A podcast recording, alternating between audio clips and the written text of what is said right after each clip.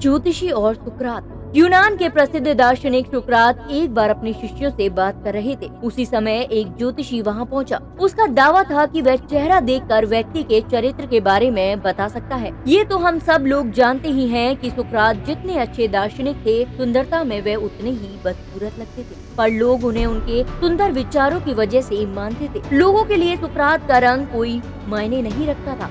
ज्योतिषी शुक्रात का चेहरा देखकर कहने लगे, इसके नथुनों की बनावट बता रही है कि इस व्यक्ति में क्रोध की भावना प्रबल है।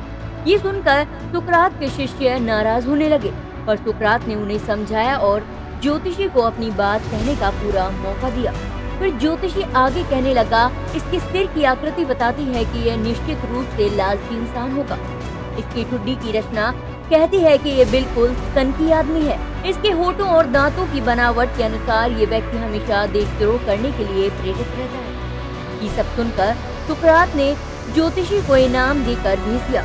इस बात पर सुकरात के शिष्य आश्चर्यचकित रह गए। सुकरात ने उनकी जिज्ञासा शांत करने के लिए कहा, ज्योतिषी ने जो कुछ मेरे बारे में बताया है, वह सब दुर्गुण मेरे अंदर है और मैं उन्हें स्वीकार भी करता हूँ, परंतु ज्योतिषी से एक गलती अवश्य हुई है, और वो ये है कि उसने मेरे विवेक की शक्ति पर जरा भी ज़ोर नहीं दिया। उन्होंने नहीं बताया कि मैं अपने विवेक से इन सब दुर्गुणों पर अंकुश लगाए रखता हूँ। ये बात ज्योतिषी बताना भूल गए, और अंत में इस कहानी से हमें यही सीख मिलती है कि दुनिया में कोई भी व्यक्ति सर्वगुण संपन्न नहीं है।